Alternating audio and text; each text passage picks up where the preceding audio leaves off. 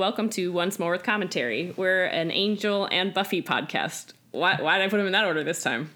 Because Angel was so good. Sure, sure. Uh, I'm Ginny, and I'm Allie.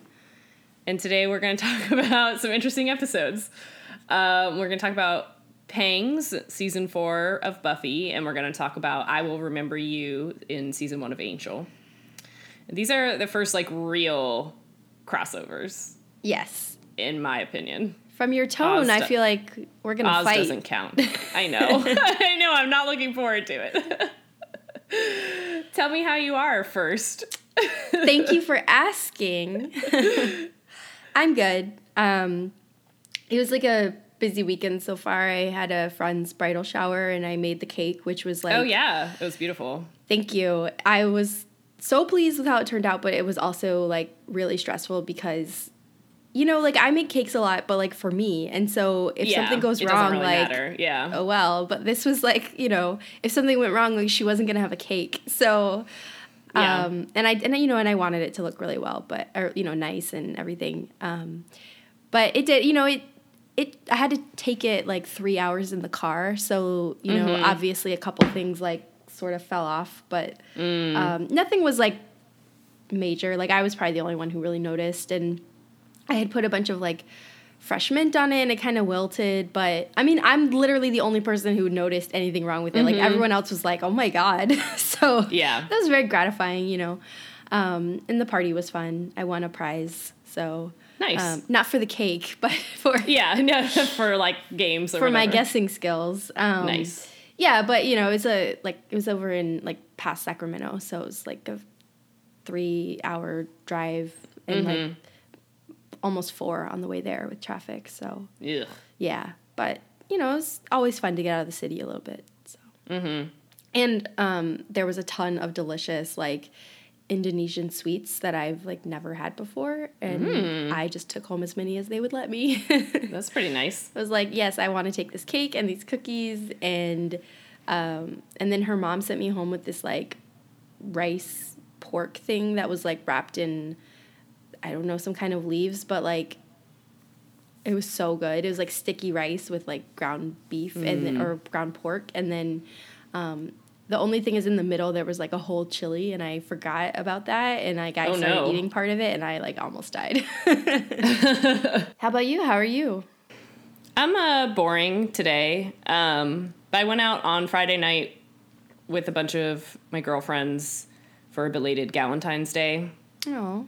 And we just went and did karaoke. It was pretty fun. But my throat hurt the next day, and also was hungover. That's uh, it was it was worth it. It was a good time. We uh, belted out some pretty like angsty women songs, and that was very satisfying.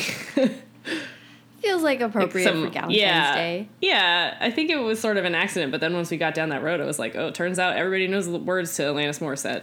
we had our we had our own room for a while, and then we went into the like bar room, but it was a good time. It's always nice when you're hungover after you had fun, because like, Yeah. there's nothing worse than being hungover and you're like, I actually didn't enjoy myself. Or when you're like, oh, I had one beer and why am I hungover? like I had one beer and a meal. Every once in a while, like something will really take it out of me, and the next day I'm like, what? I don't think That's I've the, like- encountered that yet, but Not one. I'm exaggerating, but the whole like getting older and just being more, every once in a while I'll like be not like knocked out the next day, but like, oh, why do I feel crappy? And it'll be like, oh, because I drank a little bit yesterday. I don't know. Sometimes. I know some of our other friends have talked about that before. it's called getting old Exactly. and it sucks. But that's along with your point. It's also annoying when you get a hangover, but you didn't really do anything. Yeah. like, this isn't worth it. yeah, exactly. Like if I had known that, I would have just not had the one beer or Yeah. whatever. Stupid. Um, but yeah, I don't know. It's been it's crazy like rainy here the last since like Friday, and I it is just really like I'm so sleepy. I just like there's rain knocking on my window and it's gloomy out. I so like it, but I feel like I'm extra low energy today because I'm like, oh, it's just cloudy and sleepy time. Well, there's like zero incentive to go anywhere. Yeah, exactly. Yeah. I wish it would rain here. I'm trying to remember the last time it rained and I can't. I think it was before I left on my trip. Like I think that week I was like trying to mm. run some errands and it was like really raining, but that was like 6 weeks ago. So we need some rain. Yeah. You can have some of mine. Please, can you just sort of like tell the clouds to come this way? That would be mm-hmm. really I'll just helpful. shoot. I'll shoot them in the other direction. Yeah. Go, go to the West Coast clouds. yeah. Well, you guys had some really warm weather too. I saw. Yeah, it was 70 last week. It's terrifying. It was terrifying. Yeah. I was also so busy at work that day that I didn't even get to go outside. Man. It's probably for the best. I don't really enjoy like uh, days that are anomalies like that because it just makes me mad that like I know it's not really spring yet, so like stop. And it kind of makes you wonder what weird stuff is coming later in the year. Like, Yeah. I mean, we had this stretch of I of really get a warm, 20 degree day in June because of this. yeah, exactly. And like, you know, blooming seasons get all messed up. Like we had a stretch of warm weather, and now, like when we were driving yesterday, I saw a ton of almond trees like in bloom. But it's Oh. also been like almost freezing at night. So because now it's been really cold, like our high has been like 50 for like the last week. Mm-hmm. And I don't know how cold it's been getting at night, like inland, but like, like aren't these buds gonna freeze? so Mm-hmm. I don't know. It's just things are all out of whack. But uh, speaking of things out of whack, I guess. All right, I'll give it to you. when are things ever in whack on Buffy? I don't know. That's true. Um, yeah, so uh, first up, we've got Pangs, which I think you were nervous about and I was excited about. Mm-hmm. Um, I maintain that feeling. I, I do too. I still was excited about this episode. Like, I still really enjoy it. I understand your hesitations, I think, but um, overall, it, it's a fun one for me. But uh, okay, let's see if I can remember what happened, though. Yeah, Uh, tell tell us yeah. what happened. So we open up and uh, Buffy and Willow and Anya are watching a dedication of a new cultural center at the university. Um, and not there really out of interest in the culture, but more because Xander is apparently working construction now and is digging on the site, and Anya wanted to come see Xander dig. Um, and Buffy and Willow, I guess, are there for moral support as well. And um, when they do the dedication, Xander breaks through the ground and falls into what is apparently the old Sunnydale mission that they thought was lost in an earthquake in like the 19th century. Um, so everyone's really excited about this find, but um, when he falls down into the mission, there's apparently like a spirit trap there. Um, and this is the part I agree is problematic. The vengeful The whole the whole part of the episode, the whole episode. the vengeful spirit of a Chumash warrior, um, Mm-hmm. who then decides to start reenacting all the horrors that were visited upon his people. So he um, attacks the head of the cultural center and cuts off her ear, and he hangs a f- priest who might know some stuff about um, the history with the Chumash and the mission.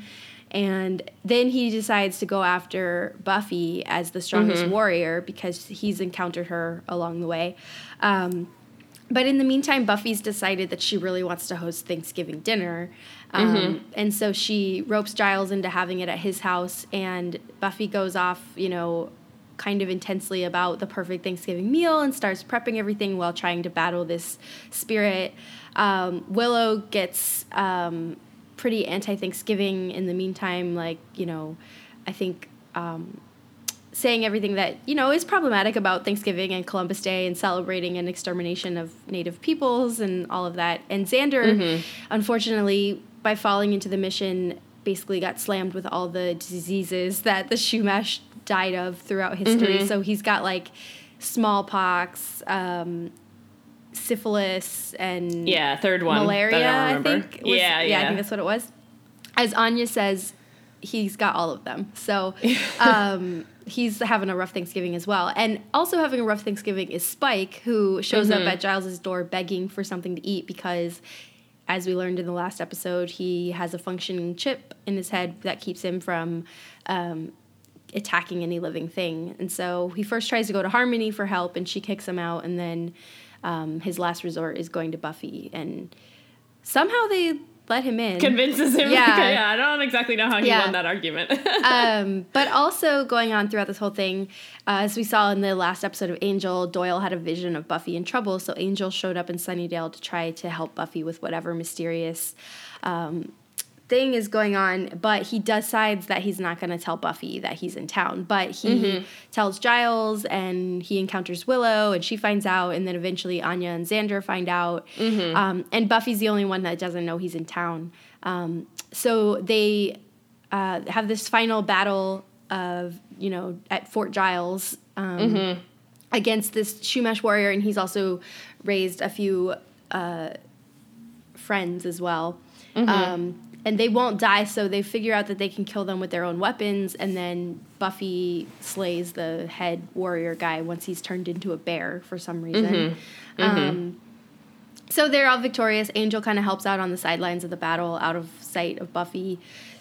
And finally, at the end, everyone's eating Thanksgiving dinner, and Xander spills the beans that Angel was in town. So right. that was it.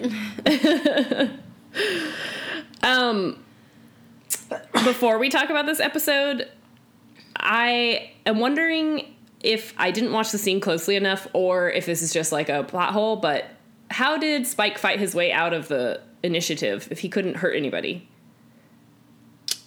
I'm trying to remember if they filmed it in such a way that like is he kind of making that other guy do all the work for him or is he just evading people? I so, feel like he probably swung a punch at someone. My understanding of it is if you watch the scene closely, um, Spike did jab that uh, initiative guy with like the syringe, and then, but then when he fought the other people, he like threw the vampire at them. Mm-hmm. So it's okay. not like direct violence, but then also I kind of understood it to be that it took a little time to work to because work. Okay. they had put the implant in, but I think like successive instances of violence like kind Got of it. triggered it. That's okay. that's always been my understanding. But if you do watch the scene closely, it they can kind of get away with it because that's it's sort of like indirect that, violence. Yeah, that yeah. he was not yeah attacking people directly. Mm-hmm. But then I couldn't remember. Okay, all right, I'm satisfied with that answer. Yeah. But now he um, can't do anything. So right, yeah. So poor I mean, it's interesting though. Death. They also go out of their way to say he can't harm any living things. But is that true? Can he not like eat a bunny? Yeah, I think that's the implication. Okay. Yeah. Or any good like living really things. I mean, they do split hairs eventually down the road. So sure. Um, but yeah, at this point, no, he's begging for food. So yeah. But I mean, honestly, it gives us the choice. lovely visual of Spike tied to a chair getting s- struck with arrows repeatedly. yeah.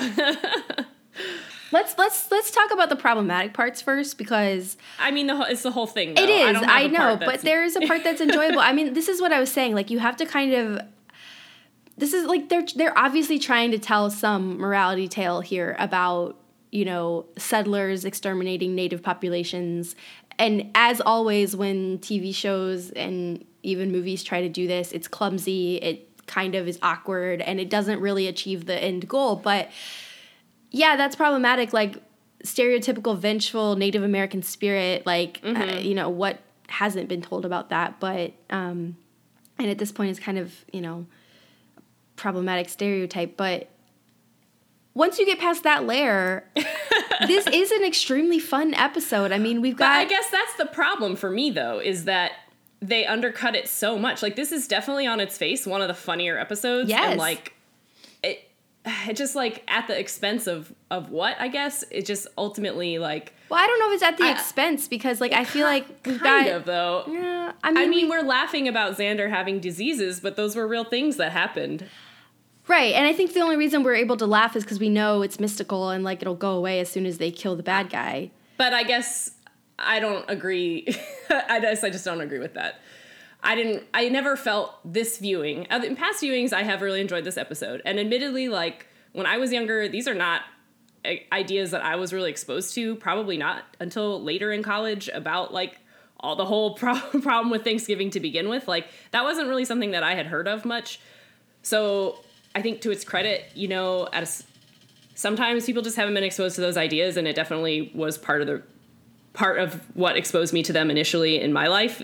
However embarrassingly late that was for me. Um, and I do feel like in the '90s, this was pretty progressive for what it was. I just feel like every subsequent viewing, it loses and loses and loses and loses. Like there's just so many issues with it I don't I mean, know. I will I guess... say I didn't enjoy the like you know, mystical Native American spirit who can turn into animals because Yeah, he's one with nature and, and all that stuff. Yeah. and that they both refer to the natives as like fluffy kittens and also as vengeful. Like those are both different sides of stereotypes that exist.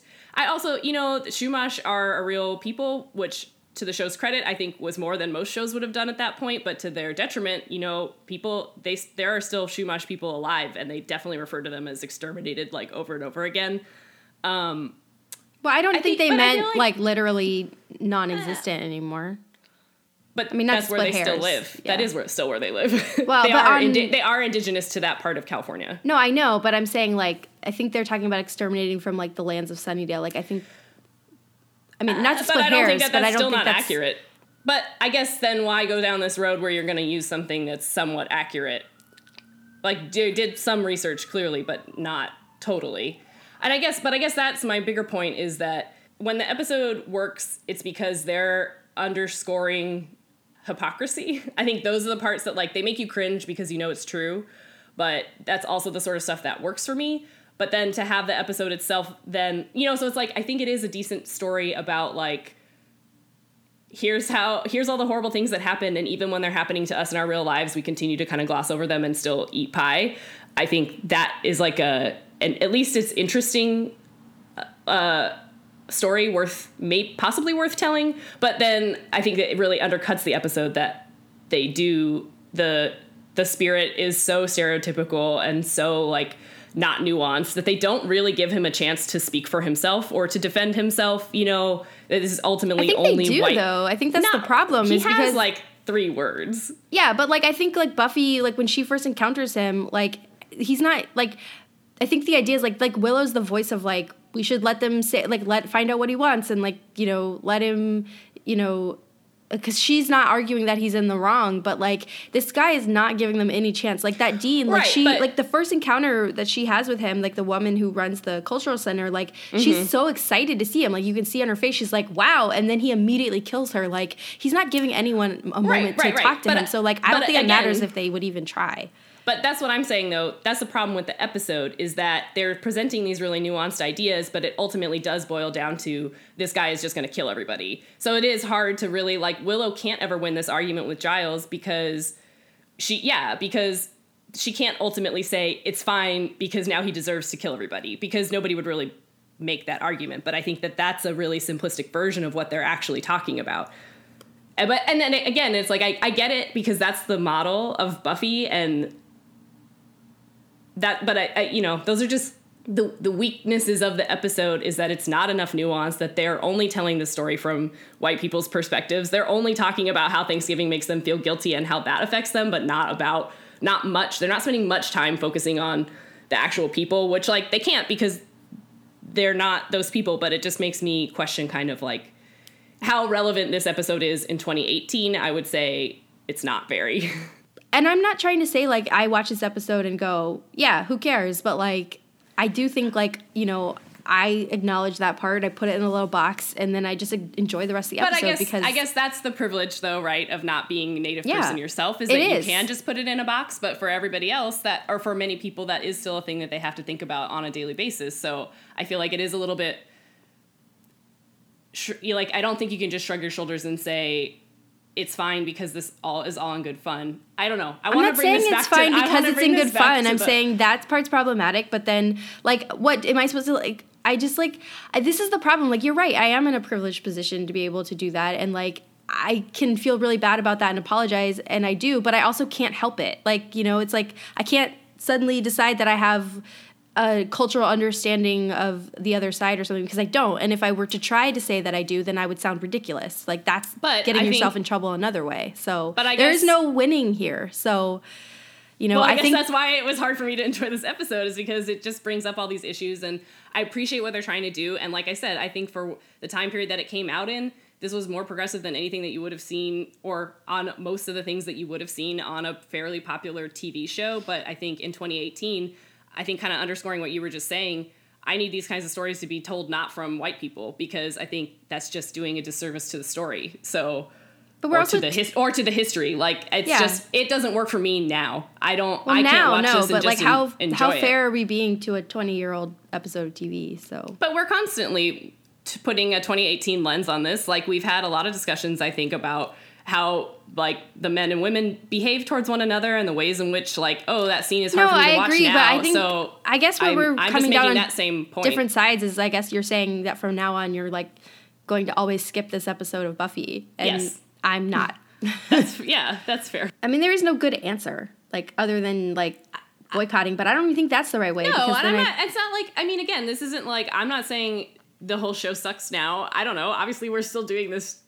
I'm not saying that's what you're saying. I'm saying like Yeah. I I don't know. I I think like there's a lot of like part of whitewashing is like then you just never tell the stories even in imperfect ways and I feel like even watching this episode like it raises important questions and like to then It just does. write it off is like how do you you know like if you never see it done wrongly then how do you know it's done right But you know I guess what I'm that that's the point that I'm making. That I think what I've learned in the last few years is that the way to around that problem is by letting people tell their own stories. So it's like I don't need to hear Joss Whedon's version of Thanksgiving, even no matter how nuanced or interesting it is anymore. It's but in some ways, it's a very white person's version of Thanksgiving to have a bunch of white people sit around Exactly. a table and argue about how we wronged Native Americans. True. No, totally. But I guess it's just it's when they bring in. There's just something about this episode where it's like if they had only done one part of it, it might have. I don't know. I I I think that the episode is trying to underscore the hypocrisy of it all. It ends on her killing a bunch of natives and then having a Thanksgiving anyway. So it's like they know what they're doing. It's just I don't think it's necessary anymore. I don't need this version of the story in order to get this information. But I mean, I don't think they were trying to be a PSA. No, not the opposite. I think I think that ultimately I appreciate what they're going for. And I think that part of what they're going for is like having Spike say those things isn't an accident. And I do think that they're trying to underscore how much we all live with this every day and that we should just acknowledge it. And I feel like that's the part of the episode that is successful to me, but I think the part that's not is that they try to have a like historic a somewhat historically accurate depiction of a native person and it's just not that at all and it doesn't it, that part doesn't eschew any stereotypes so it's like on the one hand they're saying progressive things but the way that the show treats the native character is not at all progressive No, I think that's a good point because, I, and you said that much better than I think I was getting at. But this is the thing is like I, I'm not watching this and going, this is fine. Like shrug, like I'll just keep Right, going. It's right, like I recognize that there's problems with this, but it's like you know. I also think that it's also a very accurate depiction of like how people are thinking of these problems. Exactly. Yeah. That's why it's so uncomfortable because Yeah. when Spike says those things, you know he's not. It, I don't think that you meant that you're like agreeing with him, but I think he says he does because he's the character that he is. He's kind of able to do the Cordelia thing of saying what is true that nobody else is willing to acknowledge, and I think that that is valuable. Like him saying those lines, it's ugly to hear him say it, but you know that it's true. He's not that wrong. Like, that's he's not thing. wrong. Yeah, Yeah. exactly. So like, and and also we're not taking like moral guidance from Spike. Obviously, No. if he said it, it means that that's not how we should be behaving. But he's definitely, I think, attempting to describe how things have happened, not how they should happen. And right absolutely well that's that goes back to my whole point is like you know it's the whole thing about looking at history like you can acknowledge that it happened in a certain way mm-hmm. most likely in a horrible way and. Yeah. you, and you don't have to be proud of it and you can agree that you're not going to try to repeat it Right. but you also can't just like I I mean, you can't like you can bend over backwards trying to make amends, but it doesn't matter. You're never going to undo it. You Well, know? and I think that's the other part that he says that is true is he's like, how are you going to make up for this? Yeah. There's nothing that you can do. And I think again, that's the part that is still true to this day is it's like that is the part of the rub. Not to say that we shouldn't try and find solutions or still continue to make an effort, which but I do think that there is a little bit of him saying that that is mm, I don't I'm not sure what the right word is, but I don't know. He's being honest in a way that I think a lot of people try not to be, you know, for better or for worse. Ugh. Anyway, I had another thought a second ago, and now I forget what it was. Um, anyway, I, I think that this what yeah. So to summarize, I think this episode works on the level of pointing out hypocrisies that we all live with, whether or not we're intending to celebrate them or not. I think that that is something that the episode repeatedly underscores, and that that is very that part is like pretty well executed. It's just that they still fall into then at the same time they fall into the same the episode falls into the, all the pitfalls of stereotyping native peoples. And so it kind of like undercuts its own messaging, right? But do you think maybe that's intentional? Like they're I trying do to think- be I do. like super. I mean, I think this is what That's you said before. Like it's like they're Yes. they're pro- they're trying to be progressive, and then they like treat these this character in a completely stereotypical way. I think that you're right though. That and okay, so yes, that reminded me of another thing that I was thinking about earlier. It's not that the uh, sh- damn it, I keep losing my train of thought.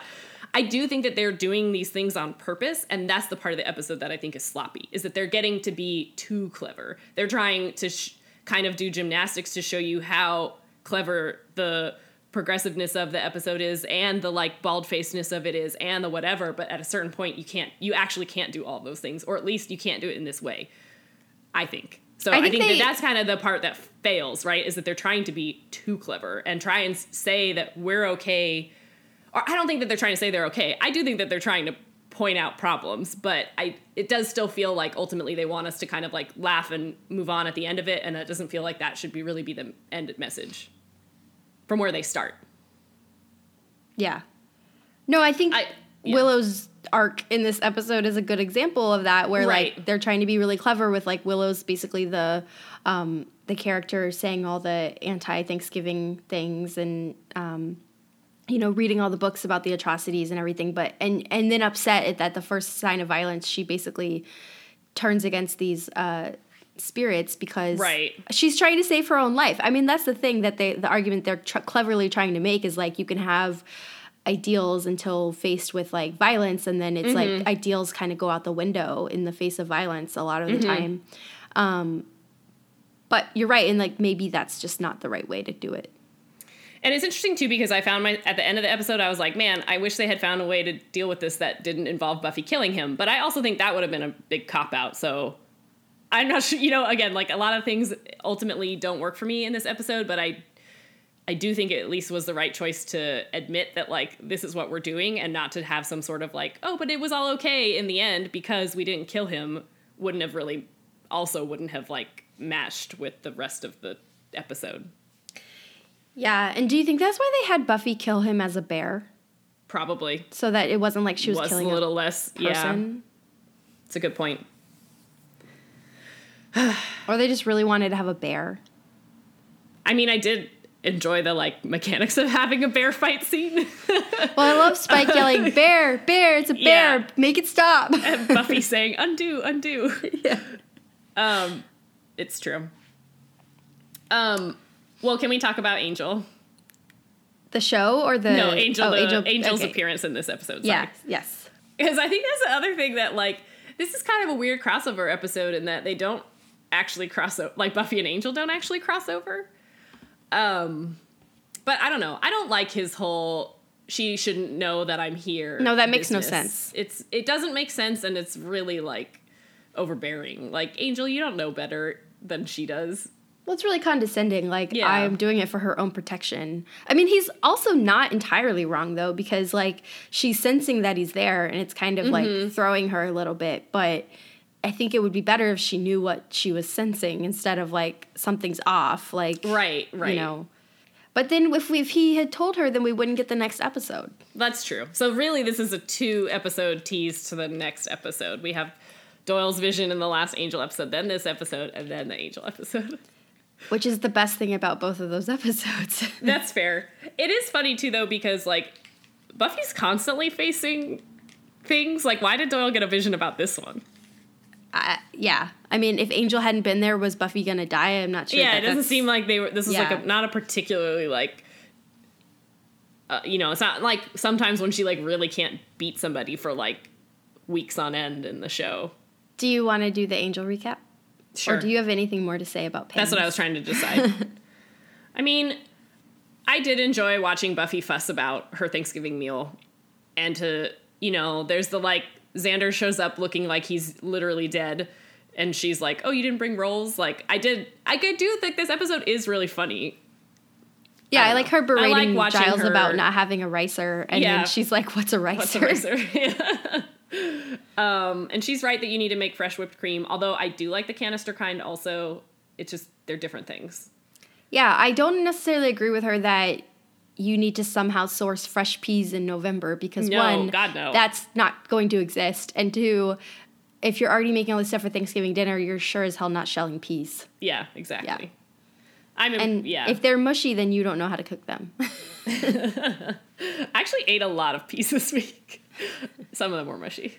Frozen peas. mushy peas Um, aren't that bad. Yeah, that's pretty good. I got a new cookbook, and there's a lot of peas in, the, in all the recipes. Um. Anyway, so moving on to Angel, uh, I will attempt to recap the episode. So coming off the heels of Pangs, you know, Xander spills the beans at the very end about how Angel has been there, and so Buffy is supposedly down near LA to visit her dad, but she swings by Angel Investigations to kind of say, "Hey, what what were you doing?" So she and Angel sort of have this like awkward confrontation where she's saying, "You you know, we agreed not to see each other, and you're not supposed to come back," and blah blah blah. blah. And meanwhile, Cordelia and Doyle, Cordelia kind of fills Doyle in on like this is how what their dynamic is always like, and blah blah blah. So Buffy and Angel just kind of end up rehashing kind of the breakup of season three of like all the reasons that they can't stay together and the reasons why they need to stay away from each other. But while they're having this conversation, a demon of some kind breaks through the window and attacks Angel. Um, and before they can kill it, Angel gets some of its blood like on himself. Um, and he starts to feel kind of weird. Um, so he and Buffy venture off to find this demon, and as when they do eventually catch up with him, maybe it's only Angel on his own. Um, basically, he gets even more blood mixed with his own blood, and it turns out that it, it has regenerative regenerative properties, so it turns Angel into a human. So he gets his soul back. He doesn't have superpowers. He's just a guy, a regular. He already had his soul. I think that's the Oh, Well, fair enough. Good yeah. point. Um, but he's a human. You're Yeah. right. I always have been in my whole life been refer- thinking about it as like, oh yeah, and he gets his soul back, but he gets it back permanently. Like it's not Yeah. a curse anymore. yeah. So he goes to he try he wants to try and figure out like if this is permanent or if this is just a like one like a sort of temporary effect. And so Doyle takes him to these oracles that supposedly have a direct line to the quote unquote powers that be. And they do tell him that this is a real thing that has happened. So he goes to find Buffy and they're obviously thrilled and have sort of an awkward encounter, but then eventually just fall into like a pretty typical pattern of like a girlfriend and a boyfriend, and they get to sleep together with no consequences, meaning Angel doesn't lose his soul, and that he gets to eat food and enjoy it, and all these kinds of wonderful, like small daily things that come with being a human.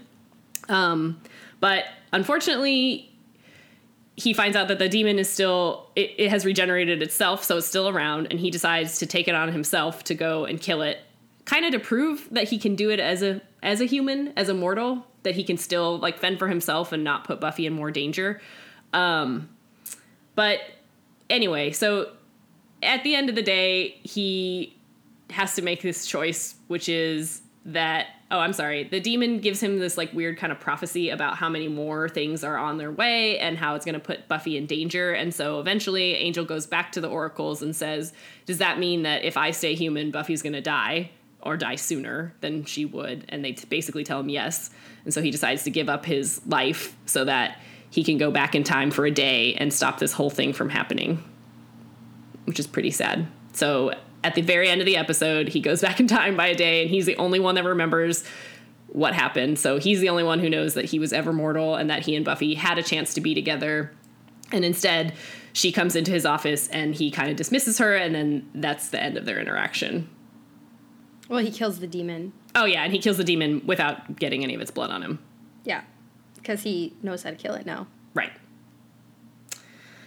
but yeah, so I mean, this one is like pretty heartbreaking because we finally get to see Buffy and Angel together and what it would be like if they didn't have to worry about all these other crazy things that they've always had to deal with. Um, and then it snatches it away from us at the very end.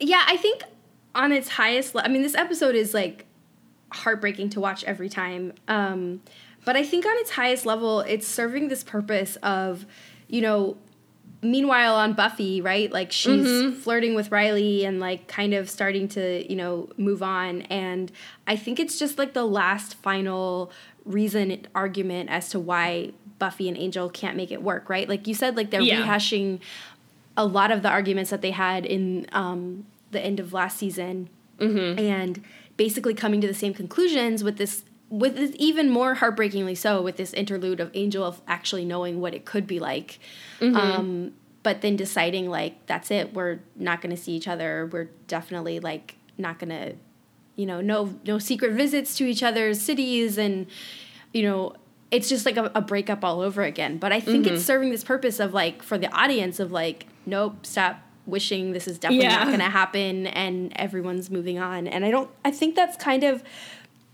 whether they needed to have an entire episode of Angel to do that, I don't know, but it's a great episode, so I guess I'll take it. well, see, that's funny because I actually wish that this that this dragged out a little longer because I feel like they raised a lot of very interesting points well, they didn't really raise them explicitly, but uh, they were my questions. And now I'm like, man, I wish they had had another episode to kind of sit with this. Because I guess what I'm trying to say is that, like, yeah, of course Buffy and Angel have a great time for a day, but, like, would she really still love him if he wasn't a hero? You know what I mean? Not, and I don't mean that as a, like, Buffy's shallow, but, like, I think one of the reasons that they're drawn to each other is because they're on a mission and they're, like, soldiers in the same war and there is something about I feel like stripping that away from Angel, then he's going to just have the same problems that she has with Riley down the line, which is that she's a superhero and he's just a human. So, not obviously, I don't want them to make like a whole season long arc out of it, but I do kind of wonder if if it could have dragged out a little bit longer. I don't know. I'm I'm curious. Like, what is human Angel really like? What then? What is his purpose? Because I guess what I'm saying is that part of why I feel like on the one hand, this is also like him recommitting to like his role as a selfless hero in LA who's going to battle the forces of darkness. But also, I think I kind of think that he himself doesn't want to live with this version of himself that can't do anything about it, you know. But like, I guess part of it seems like insecurity to me. I don't know if it's insecurity or if it's that you know. Angel coming to this conclusion that he's a hero in the battle against evil was a really long road, right? Like mm-hmm. when he was first helping Buffy, he wasn't helping her because he thought he was he was doing it just for the sake of doing it. It was because he didn't want, you know, he fell in love with Buffy and he wanted Buffy to be safe and didn't want you know her to struggle. So he was helping her. And then when he comes back from the hell dimension, you know, he kind of makes this decision like to live and to do it as an agent for good. Mm-hmm. And then he he's had this a couple times during the run of Angel as well, like reaffirming his mission. And mm-hmm. so I mm-hmm. think for him, it's a decision of like what's more important is it like he's arguing it here as like buffy's life but i think it's also i think you're not wrong in that it's angel deciding he wants to be a hero and mm-hmm. i think it's angel deciding like if like if this is really what he's living for and what he's dedicated himself to like then he then in order to keep doing it this is what he has to do like right. you know he can't he has to give up this thing that he most wants in the world and he's and he's framing it. I mean, it's a convenient thing to be like, oh, and this means like I think it's really that if he stays human, then he loses everything. Like he loses Buffy and he loses his ability to help right. Know, fight evil. But if right. he stays as a vampire, then he can't have Buffy, but he can have this mission that's going mm-hmm. on.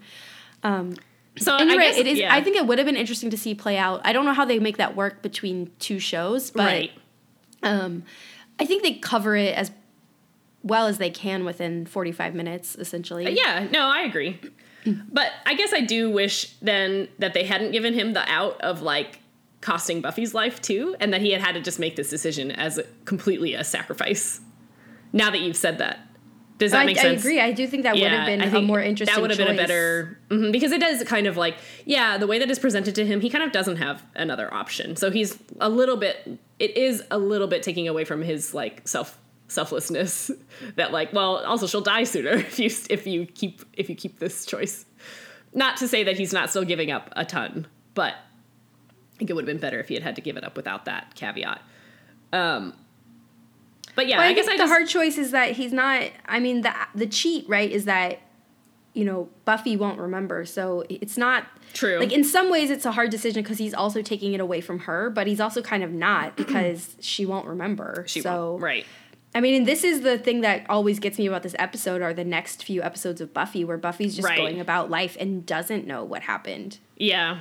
You know, like Angel's the only one who has any idea what happened in that final scene where Buffy's just really pissed at Angel and like all he can do is just say, Yeah, you're right and like Yeah. bye. Like he can't say anything and it's like it's so heartbreaking. Like that's the worst part of this whole episode, I think. Yeah. Um, In a, in a good way. The worst best part, I guess. right, Like, right, right, yeah. right. Um, I I do feel though like this episode kind of comes on it. It repeats what he was doing in the last episode of like being condescending and paternalistic to Buffy when she really has demonstrated over and over again that she doesn't need or require that. You know what I mean? So like it is annoying to me that he makes this decision without her. Like she he does get her buy-in at the very end, but I think it would have again like it is kind of this pattern of Angel that in their relationship that he thinks that he knows better than she does that he knows he needs to make this decision but he does take away her memory of that date too without even asking her.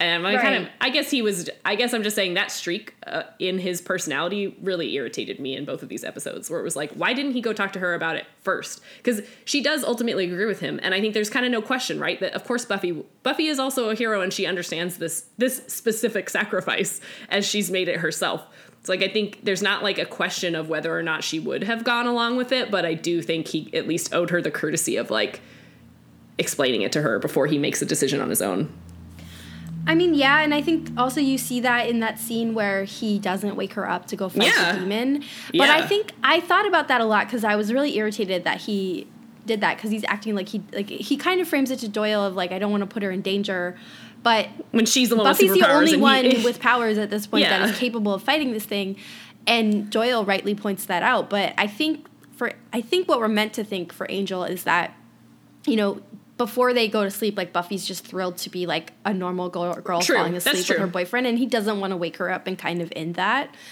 But it's still dumb, like because. It's still acting like, oh, Buffy could get hurt. Like, yeah, Buffy could get hurt, but like you could get killed because Mm-hmm. You know and i think he realizes it in that scene when the, he basically gets you know his ass handed to him by Yeah. that demon so yeah um and and you're right maybe that's also part of it is angel just doesn't want to be helpless so I, I feel I feel like his ego was playing a bigger part of it than the episode kind of uh, emphasized, but that's also just my personal take on it. Um, that may or may not really be there.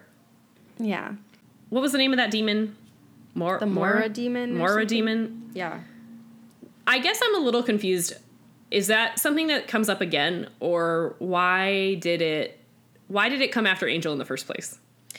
well because they called it like an assassin demon Yeah, it made it seem like it had been sent by somebody. uh my assumption was always that wolfram and hart sent it and Okay. it's just kind of my like they never i don't know if i don't remember if they like confirmed that Okay. But like just based on the fact that like not in the last episode, but in the one after the um sense of sensitivity, we see Mm-hmm. Wolfram and Hart like kind of looking at video footage of Angel like Okay. okay, we need to do something about this. Like I feel like it's just a continuation of that and like that might not be true, but my assumption was always that it's Wolfram and Hart. Yeah. Okay. I mean that makes sense to me, but Yeah. When in doubt, it's Wolfram and Hart. I this is the first time that we see the oracles, but it's not the last time. No, and and I do kind of like that. You know, as much as this episode felt like a side journey from Angel, like Cordelia and Doyle are barely in the episode, and it's mostly about um, this time that Buffy and Angel are spending together. But I do like that we're setting up stuff to come. Mm-hmm. Like the oracles, like they're gonna come back. Yeah. Um, Although we're seeing a little bit more about Doyle's line to the powers that be, that feels a little bit like a retcon. yeah, I agree with that. like, why hasn't he mentioned these guys before? well, and yeah, and that he's like, "Oh, I only angels on a need to know basis." Like what what else does why is Doyle being entrusted with any information? I don't think Doyle knows either. yeah, but I guess he makes it sound like he has a bigger part in this when it's like you have the visions and I think that's kind of the end of the story. Yeah. Well, I don't remember. Maybe something else happens in the next couple episodes, but um but yeah. I mean, I I know I've said that before though that like that whole the concept of the powers that be is not my favorite. I think it always is a little bit vague and like Deus Ex Machina kind of for the episodes to like just it's conveniently there when they need it and then they kind of don't talk about it when they don't. I didn't like Buffy referring to it in this episode where she was like, "Oh, the powers that be" or whatever. Like she knew it was some thing that was a, like Oh, like at the end of the weird. episode, yeah. like she's maybe Angel told her about it. I don't know. But she's like talking about it like it's a thing, like, oh yeah, the powers that be. And I'm like, wait a second, how do you know about the powers that be? Hmm. I do. Okay, so the other things about this episode, like, so this is Buffy's first trip to LA um, in a Mm-hmm. post Angel world. Um, I did like her and Cordelia picking up kind of where they left off of just like bickering with each other. You know, and Yeah. Cordelia's version of like who Buffy is to Doyle is really funny. yeah. Yeah. That's true. I did like Yeah. Cordelia in this episode. um, I, I didn't really understand her. Like, oh, this is what they do. They they they talk and then they just fight, and it's like, do they have a history? I mean, like when Angel's evil, maybe, but like uh, I don't know. Yeah, yeah. Um, I did like the running gag of everybody asking Angel Yeah. if he was evil in the last episode. yeah. He gets really exasperated with it by the end. um, Uh, yeah. Poor Angel. I mean, and I, well, Well- I will say one thing I do Okay. enjoy about this is like Buffy's obviously a big part of this episode, but it really works for me in that it is still ultimately Angel's episode. Like it's always kind of from his point Mm-hmm. of view and um, like the consequences and the decisions and stuff. And so even though Buffy's there and we get Angel and Buffy together in a way that we haven't seen since like the season season three of Buffy, like it still feels like an Angel episode, which I like. yeah, that's true. Yeah.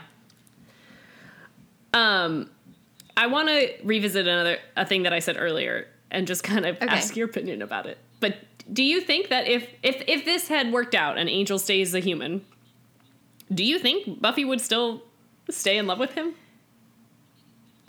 I think it's kind of a naive thought that she has, which is like, of course I would love him no matter what. But it's it is a huge part of his identity. You know, nobody is one specific thing. Like nobody is only one facet of themselves, but I feel like it's kind of like naive to think that it's not a bigger part of who he I is. I don't know because I don't know if I necessarily agree that like Angel being heroic is the thing that Buffy loves about him because like she kind of was in love with him before she even really knew too much about him, right? So like it's more like a she was just mm-hmm. intrigued by this guy. And so I feel like I almost always wonder if like Buffy's feelings for Angel would just fade anyway because it's more of like infatuation than love. Yeah. So Yeah. I don't know. Interesting. I mean, we never have to find out, but yeah. Right. I guess I do always think that there is, especially like in the later part of season three, there's like all these cool scenes of them fighting together and just like really being a team. And I feel like that is part of it for her. Well, for both of them, really. But But I mean, I don't know because I feel Hmm. like given a choice, Buffy wouldn't be doing all this fighting anyway. Like I think she does it now because and she feels that like it's her duty because she knows she has these powers. But if she didn't have Slayer powers, like I don't know if she would feel that same sense of duty. Like because Hmm. You know, they, they do bring that question up in Buffy Yeah. as well. It, at least in Helpless, but I feel well, like another episode Helpless, also. but I think because in Helpless, in some way, she knows her powers are coming back, right? So But I mean, her considering like, what would I do if I Yeah. didn't have this? would I still be part of this fight against? I don't evil? remember if they ever really answer that question. I don't feel Yeah. like they do. But yeah, I guess that's kind of part of it for Angel too, though, right? And I don't mean this part to like undercut the decision that he makes, but I, it would be really difficult to have lived this long and to know so many things and then to be not able to do as much about it. Because, like, you know, Willow and Xander are humans and they do find, I think, some way, you know, ways to be helpful and useful to the team, but it would be much harder to be one of the most powerful members and then still know everything that you knew but not be able to do anything about it Yeah. you know not anything but to not do very much mm, yeah but i guess i wish so i guess that's the part where it's like okay so angel wants to go he he does leave buffy in bed to go fight this demon partially because he wants to prove either to her or himself that he can still do this even as not a vampire but i do kind of wish that that's this is another one where i'm like maybe if this had dragged on for two episodes that we could have kind of seen him get hurt more or seen him be like Buffy in Helpless and come up with different clever ways to keep doing using the knowledge that he already has. Hmm. I, that's not because like I think that's not a failing of this episode or anything. It just piqued a lot of curiosities for me that I wish I could have seen play out a little bit more.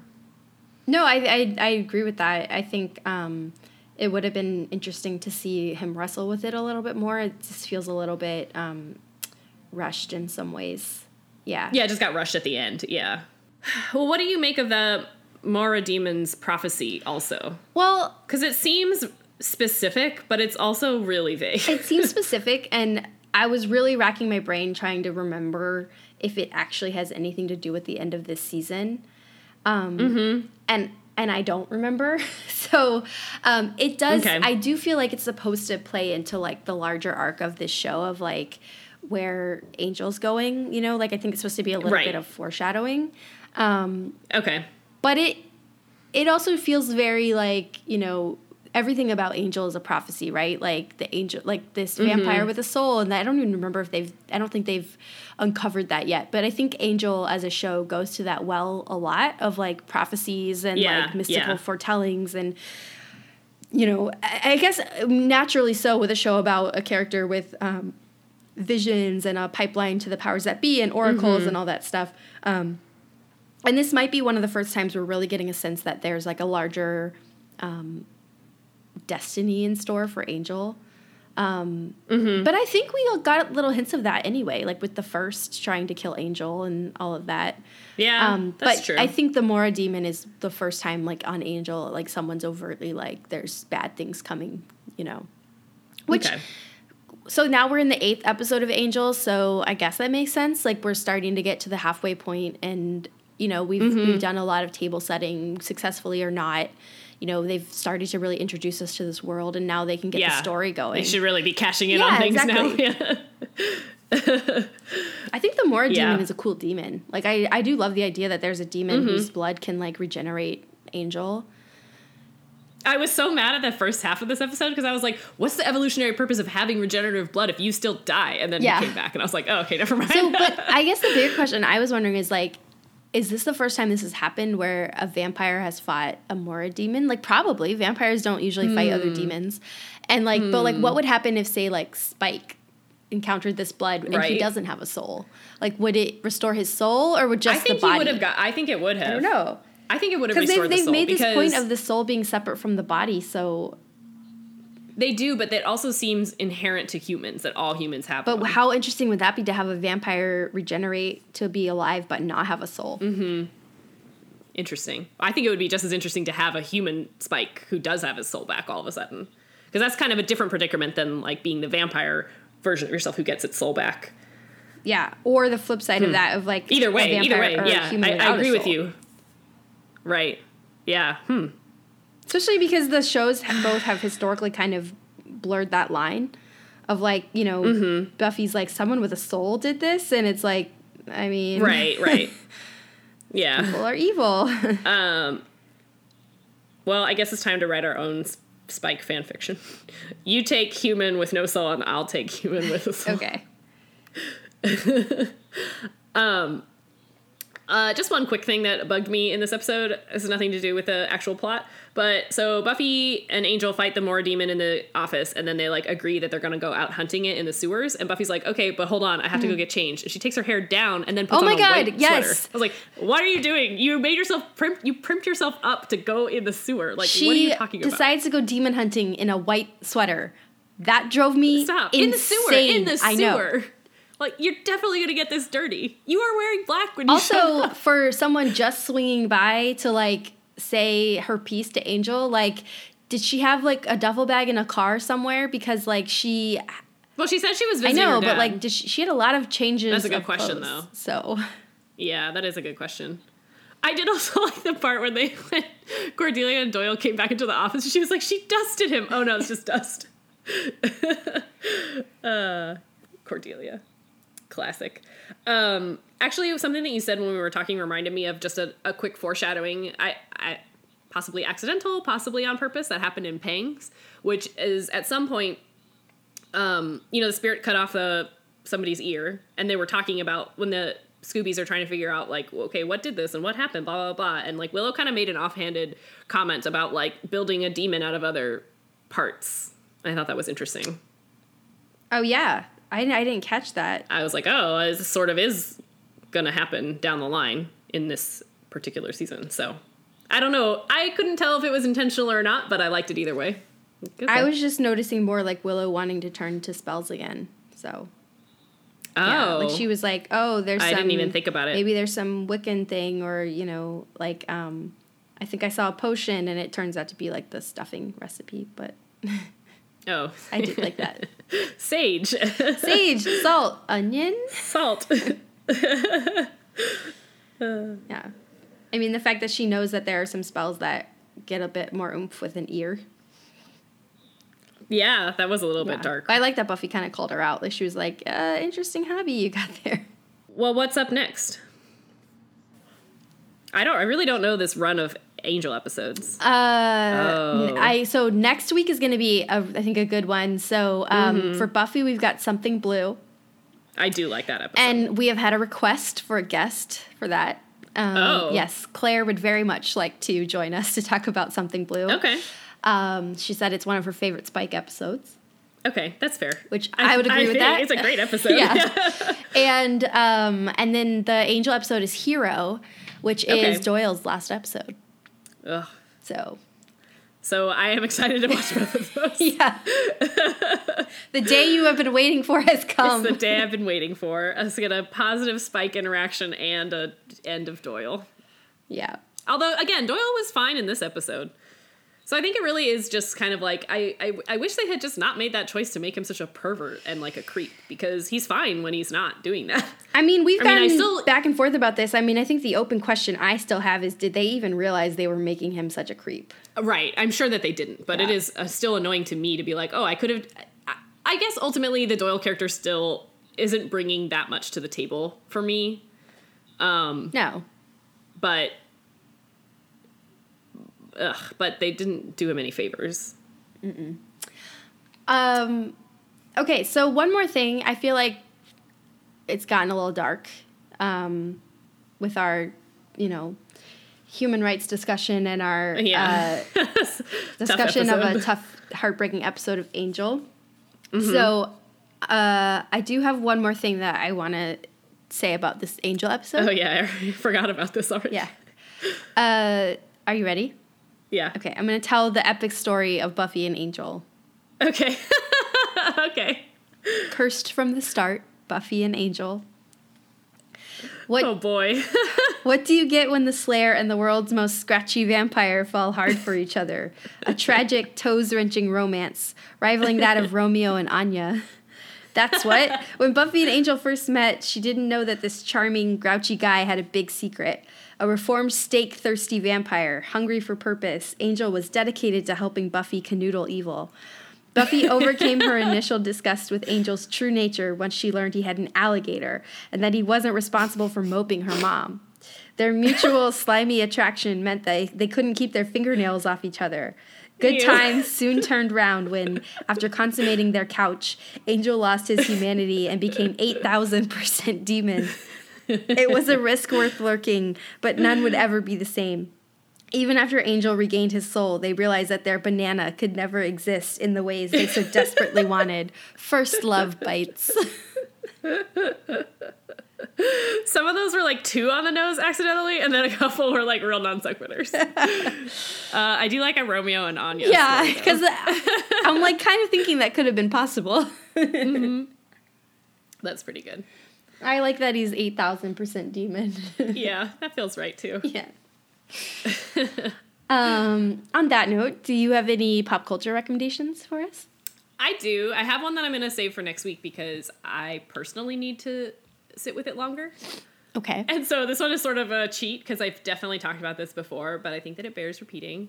I started playing um, a Nancy Drew computer game. Yay! I started playing the first one that I ever played, replaying it. So Allie introduced me to these Nancy Drew PC games. Um, I play them on a Mac, so why did I call them a PC game? But you know, they're like little point and click adventures and mysteries with puzzles and and the like for you to solve. And uh, Shadow, what Shadow Shadow at the Water's Edge, yeah. is the first one that I ever played. And I have a really, you know, like as with anything, like the first one that you do, you're like, oh, that one was the best. And so like as I've been playing the other later Nancy Drew games, like I always was like, man, but none of them are as good as that that first one that I played. And I wasn't sure if it was just my memory or if it was actually better. And I'm here to tell you it's definitely better. I it's definitely my favorite one still. Now I just finished playing another one last week. Um, but this one is like it's set in Japan. You're staying at a ryokan, like a little um a little hotel kind of that's like very like traditional Japanese style.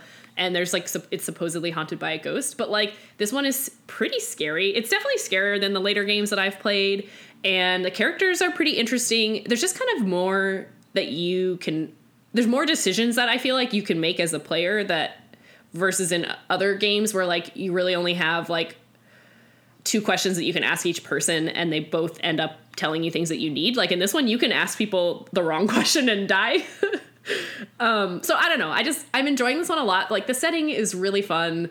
The puzzles are better. They're all just like Sudoku and um, I forget the name of the other the other ones, but they're like actual puzzles that exist in the real world as opposed to like some of the later games they like really have to come up with like stretch the limits of like what could make a good puzzle. And like I find them kind of frustrating sometimes because they're not necess- they're not always something that can be like easily logicked. Like sometimes it's just like you have to try it 50 times before you get it versus these ones are like clearly like you have to spend a lot of time on them but they're there is a fi- like they're finite kind of. I don't know. Anyway I'm just really enjoying it. And you get to ride the subway, which is a fun game for me to play. I don't know. And it's scary. Like I said, it's the scariest one for sure. Yeah, I um I haven't played that one in a while, but I do remember it being maybe like a little scarier than normal for those games, mm-hmm. but also like mm-hmm. it, yeah, it, I I think you're right. Like everything about it is like just makes it fun. Like the setting, the games, the characters yeah and i'm tr- trying really hard not to cheat this time. I've literally cheated on every game i've ever played um, in my life and since i've already played this one once i'm playing it on the more difficult setting and i'm not cheating yeah I, like i think i told you when i was staying in a ryokan in Japan, mm-hmm. and I accidentally like. Well, you and I were talking about it, so I like Googled this game, and I saw the image of like a particularly scary moment from the game, and I was like about to go in the onsen bath in the ryokan oh, no. like by myself, and I was like, "This is a horrible idea."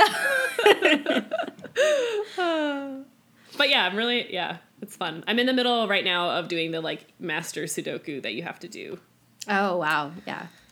Ugh. And it's annoying. I did okay. I didn't cheat, but I did have to look up to figure out. Um, so the it's this big Sudoku puzzle that like overlaps. So there's five individual puzzles, and then they all overlap on like one corner. And normally in Nancy Drew games, if you complete a puzzle, she says like "Great job," like you did it. And in this one, because there's five different segments to it, if you complete one segment, she doesn't say anything to you. So you still like. I guess what I'm saying is that like I don't know for sure that the ones I've completed are correct. I mean, I obviously think that they are because I've looked at them more than once, but I did have to like Google it to be like, did, is she? Am I wrong? Have I gotten this puzzle wrong, or does she just not say anything and she just doesn't tell you until you're completely done with it? Ugh, which is annoying. It's part of the fun. It is. Oh, also this one has a robotic cat. Yeah, that's right. And adorable bento boxes. Yeah, I was I've, say I remember yeah. having to like make all the bento boxes. Mm-hmm. Yeah. Well, anyway, I don't have any pop culture recommendations, but I will just second yours because mm-hmm. now I really want to play it again. I recommend it. It was pretty cheap on Amazon. Yeah, I think I still have. Um, oh, maybe, the original one? No, I don't know if I had the. I think that was a disc, so I guess. Yeah, it was. Yeah, so I guess I'll have to download it um, mostly, I just have to find time to play. It. Yeah, yeah, because those games are time sucks. Because like, oh, it's taking up all of my time. All you want to do. I did all day yesterday was solve Sudoku puzzles and like wander around a rail system. I played pachinko. I don't know. I got. I've gotten a lot done so far in this game. Yeah, um, I, I'm kind of curious to see now that like I've actually been on the Tokyo subway mm-hmm. recently, like how accurate that system is on the game. But it's a really, it's a pretty tough map. I was thinking like, oh, yeah. this part will be really easy, but it it was actually it it did require actual real world mass transit skills. And you ha- it like closes at a certain time, so it you have close. to like be in the right place. yeah. Um, okay, so uh, like we said, next week. Um, uh, Something blue. Yeah, thank you. I was like, what did we say? Something blue and hero. Hero. Um, but for this week, um, I think I'm Team Angel yeah. I'll for making the him. hard choice. I'll be Team Angel. Yeah. I mean, I All don't right. know who else really. I know. I mean, Cord- Cordelia maybe because Maybe I'm, always rough week Cordelia. for for team choices. Honestly. Yeah, that's Um, true. Cool. Yeah. Well, I'll talk to you next time. Okay. All right. Once More with Commentary is produced by me, Allie. And me, Ginny. Our theme music is from the album Rockingham by Nerf Herder. And our podcast logo is by Ryan Cooney. You can email us at scoobies at oncemorewithcommentary.com with any feedback, questions, comments that you have, and find us on Twitter and Instagram at OMWC Podcast. You can also find our most recent episodes and any show notes at oncemorewithcommentary.com.